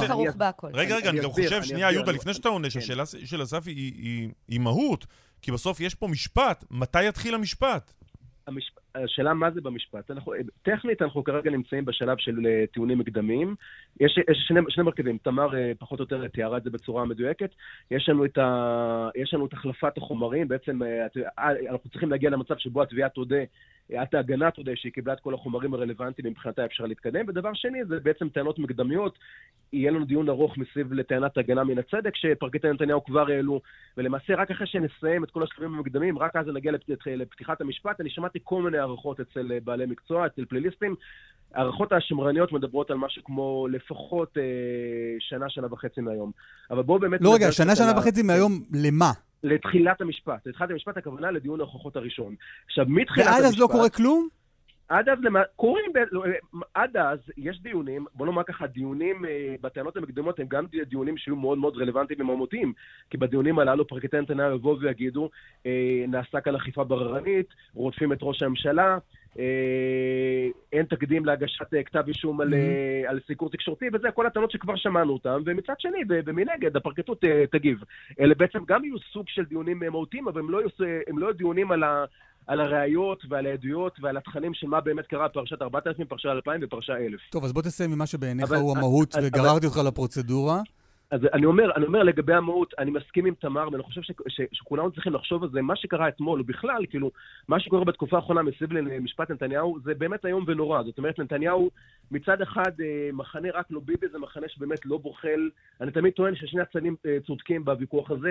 ביבי באמת נרדף, ומצד שני, ככל הנראה כתב האישום נגדו מבוסס, ו... אבל האסטרטגיה שביבי בחר אתמול זה אסטרטגיה של תמות נפשיים פלישתים. הוא בעצם uh, צייר בצורה uh, די, די פשטנית uh, איזושהי מלחמת עולם בין שתי קבוצות. מצד אחד זה כל השמאלנים, התקשורת, מערכת המשפט, הפרקליטות והמשטרה, כולם להלן הם, ומצד שני זה העם, העם זה הימין והעם זה אנחנו, ובעצם העם זה אני. עכשיו, אני חושב שמה שמתחיל להיות מסוכן, ואני אומר את זה בתור בן אדם שבעיניי זה גם מסוכן למחנה הימין, זה מה שנראה כמו איזושהי אינפלציה נפשית שעובר ראש הממשלה של הזדהות מוחל... זהות מוחלטת בינו, בין בנימין נתניהו לבין העם. כלומר, אני זה העם, מי שפוגע בי פוגע בעם, אני איזשהו גילום של רוח האומה. עכשיו, אני חושב שהדבר הזה פוגע אנושות באינטרסים של הימין. הוא בעצם מצייר את, את המאבקי הימין לתיקון אה, מערכת המשפט לא כמאבקים ענייניים שבאו לתקן ליקויים אמיתיים, אלא כמאבקים שהמטרה שלהם זה לחלץ בן אדם אחד שהוא הייצוג של כל האומה. אבל אני חושב שבעיניי, אם תקום ועדת חקירה, והלוואי תקום ועדת חקירה אחרי המשפט הזה, הלקח שאין בלתו, שחייבים לאמץ אותו, זה שילוב של הגבלת קדנציות והחוק הצרפתי. זאת אומרת, אי אפשר לנהל אה, משפט נגד ראש הממשלה, בטח לא נגד ראש הממשלה שיש לו כזה בסיס כוח, כזה בסיס תמיכה עצום בעם, משפט כזה בתוך, משפט הזה כזה פוגע אנושות במערכת המשפט. ואז הגבלת קדנציות והחוק הצרפתי מאזנים אחד את השני. אני אומר, כן. אם אתה בא ואומר, אה, אין, אה, אה, ראש הממשלה מכהן, מקפיא נגדות כל ההליכים. מצד שני, תפקיד ראש הממשלה לא יכול להיות, לא יכול להיות עיר מקלט לעבריינים, ולכן אתה מגביל את זה קדנציות. ראש הממשלה יהיה רק שתי קדנציות, או אולי רק שלוש קדנציות. אבל אתה מאזן למעשה את החוק הצרפתי, אתה מציל את מערכת המשפט. הנזק שמערכת המשפט, גם הפרקליטות, גם המשטרה, ועוד רגע גם השופטים, הנזק שהאירוע הזה מסב במערכת המשפט הוא נזק אדיר. כתוב, היזהרו בשלומה של מלכות שאלמלא מורה איש את רעהו חיים בלא. בלא, המורה של המלכות זה, זה, זה יכולת התביעה שלה, זה מערכת התביעה שלה. מערכת התביעה הזאת מתרסקת, ממש מתרסקת. ואני מסכימה מאוד עם המשפט של יהודה על הזהות שנוצרה כאן, שזה דבר לא בריא לאף אחד מהצדדים. ואני אומר דבר אחד, נתניהו הוא נאשם, וכנאשם הוא צריך והוא חייב להילחם על החפות שלו, כי נאשם בנקודת מוצא, כל נאשם בכל משפט הוא, הוא, הוא בנקודה, נקודת הפתיחה שלו היא פחות טובה משל התביעה.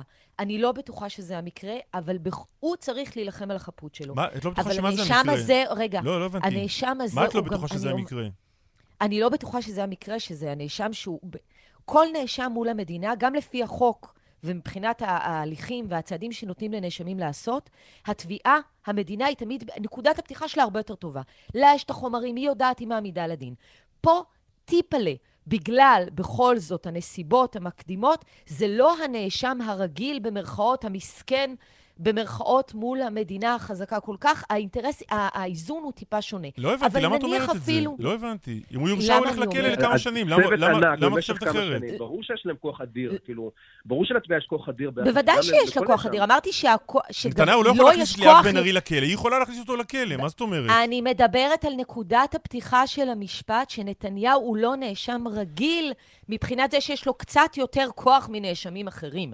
אבל אני אומרת, ואפילו לצורך העניין, שהוא נאשם לא רגיל ויש לו הרבה יותר כוח, ואפילו הוא נאשם רגיל ויש okay. לו אוקיי. פחות, זה לא משנה. מה שאני רוצה להגיד דבר טוב, אחר. טוב, רגע, לא... הוא אין... נאשם, רגע, הוא נאשם, הוא נלחם על חפותו, אבל הוא גם ראש ממשלה. והוא צריך לזכור שהוא גם ראש ממשלה okay. בהתנהלות שלו. עוד רגע, שלו. דרוקמן מכניס את כולנו לכלא, כי חרגנו בזמנים. Uh, תמר אלמוג, uh, יהודה יפרח, תודה, תודה רבה. תודה רבה, תודה. תודה לכם.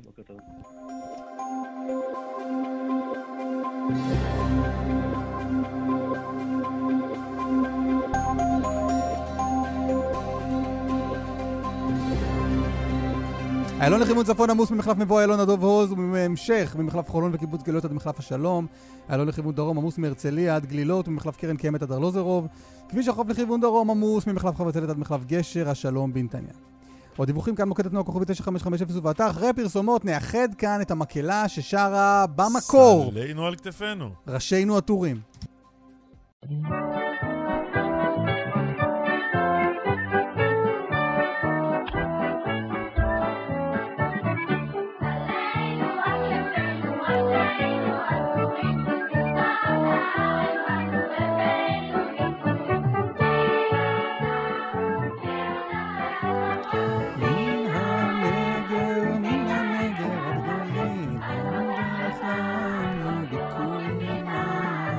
שנה יעלו אותך לשידור ותספר, שרת את השיר הזה. אתמול היה פה דוקטור חזי עמיר, השמיע את השיר הזה, סלנו על כתפינו, ואנחנו תהינו יחד איתו מי זו מקהלת הילדים הזו ששרה את השיר, והנה צוות ההפקה הנפלא שלנו מצא אותם.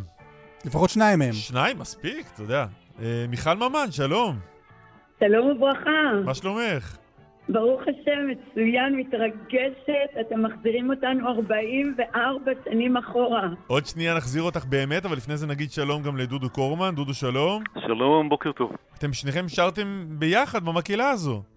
אכן, אכן, לגמרי. קודם כל אתם שרים נורא יפה. זה לא רק אנחנו, מקהלה שלמה. מסמיקים, אני שומע מסמיקים. כן. כן, מיכל, מה. באילו נסיבות הגעת ל- לשיר את השיר האיקוני הזה? אה, מה- שקורה, אנחנו היינו חניכים בפנימייה בהדסים, ופתחו שם מקהלה עם אה, אה, נתן שחר, שלימים באמת הפך להיות אה, דמות בזמר העברי, ואנחנו הערצנו אותו מאוד. ושרנו במקהלה, והוא חיבר אותנו, אחר כך גם לטלוויזיה, וחיבר אותנו להמון דברים, אבל היינו ילדים, וזה היה מזמן, כמו שאומר יוסי בנאי. דודו, בני כמה הייתם אז? אה, אני הגעתי להדסים בגיל תשע, זה היה שנת 72, אה, 1972, המאה שעברה, הכל עוד היה שחור לבן, אתם יודעים? והתקליטים שהתחיל אה, נתן שחר, דוקטור נתן שחר היום להקליט, אה, הופיעו מ-75 וצפונה, היו עשרה תקליטים בסופו של דבר של המקהלה. אה, וגם הופענו במקומות אחרים, תוכניות טלוויזיה בערוץ היחיד שהיה אז, אה, גם בשחור לבן. אבל זה היה דבר שגרתי שמדי פעם מכניסים אתכם לאולפן הקלטות ונותנים לכם לבצע מיני שירים? כן, דוקטור נתן שחר היה אז אה, מקושר מאוד, הוא היה מפיק, אה, לא היה מפיק, המלחין וה- והמעבד של, אה, של ריצ'ראץ', אם אתם זוכרים את ריצ'ראץ', אם שמעתם בטח, פעם על איזה ריצ'ראץ'. שאלה. והוא הכניס אותנו להקלטות והתעניין ו- וייצר עוד ועוד תקליטים, ומדי פעם בשגרה היו מכניסים אותנו לאולפן, מקליטים רצועות אלו או אחרות, וגם אפילו התקליט הזה, חג שבועות, והיו גם הרבה כאלה. צד ב' שלו, רצועה, רצועה מספר 1, סלינו על כתפינו, לוין קיפניס וידידיה אגמון. מיכל, נהניתם מה- מזה אז? הייתם בסך הכל ילדים קטנים, לא, לא תמיד בגיל 13 מקהלה, זה, ה... זה העיסוק הכי מרתק. אה, לא רק שנהנינו מזה, ממש חיכינו לזה, ומאוד אהבנו, אהבנו אותו, אהבנו את האווירה, וגם, אה, תראה, ילדים שפתאום אה, אה, הולכים להקליט לטלוויזיה. אגב, מה שקרה אצל ריצ'ראץ' זה שהפסקול היה שלנו, והם בעצם עשו בפה. טוב. אז אחר כך היה כתוב שמי ששר זה ילדי הדסים. אנחנו מדברים על, על, על שיר ה... שיר הנושא. ממש. את הריץ', את הרץ', את זה הריץ'. אתם. כן. וואו. רגע, אבל וואו. זה לא מבאס אתכם שלא אתם הופעתם בטלוויזיה, אלא מישהו אחר עשה עם השפתיים? לא, לא, זה היה בסדר, קיבלנו את זה. קיבלנו את זה, היה לנו את כל הוואו מסביב. מרגיש לי ו- שדודו קצת פחות קיבל את זה. לא, לא, בסדר, קיבלנו נהדר. זה לא כמו היום שהכל בצבע, וה, והשיחה המדהימה בתוכנית שלכם על אה, לכלב והשקרן שתהפוך להיות אה, אייטם היסטורי, אה, היא פשוט מדהימה ובריל טיים. לנו זה לא היה, וגם הכל היה בשחור לבן. צבע הופיע בחיינו הרבה אחרי זה. אבל תגידו, מאז אתם מסתובבים וכאילו מספרים ל... לילדים, למשפחה, זה אנחנו? אני, אני שרתי שם בסלנו על כתפינו ובריצ'ראץ'? בקושי, בקושי. באמת? בקושי. כן, אה, אתה יודע, דברים הלכו, כל אחד הלך לדרכו. אה, אני בהייטק, מיכל בדברים אחרים, אני מניח. כל אחד עשה דברים אחרים. אבל, אבל שרתם עוד קצת אחר כך? בטח, בטח, בטח. לגמרי. זה- מה? אז- איפ- איפה? איפה שרת, דודו? אה, אני שרתי במקומות אה, חשוכים, במקלחת בעיקר. וזכית לדוז פועה. ואת, מיכל?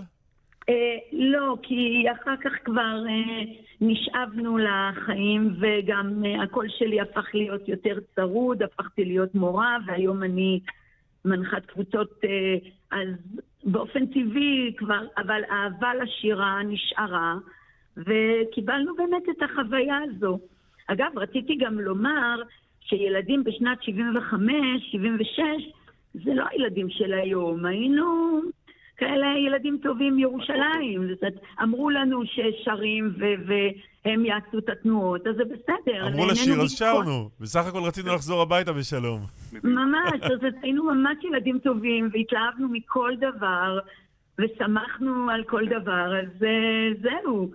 אבל אה, זה לא פשוט חוויה... לא רק אנחנו, אם ברשותכם, אה, שישה ילדים שהיו סולנים, ואם אפשר קרדיט קטן. בטח. אה, איריס לימוני, אה, אורנה גדסי שהייתה סולנית מדהימה שם, יחד עם אה, מיכל, אוהד שרב, רן ארד, אריקה פיסטינר והדס קורן, וגם ילדים ניגנו שם, רוני קראוס ושלמה מזרחי. יפה מאוד. דוקטורים היום. יפה מאוד. כן, כולנו התפתחנו וגדלנו, ואנחנו מדברים על 50 פלוס כבר כולנו. מיכל ודודו, תודה רבה רבה. תודה, תודה. תודה לכם, חג שמח שיהיה לכם. והנה, מקהלת הילדים של כפר הנוער הדסים.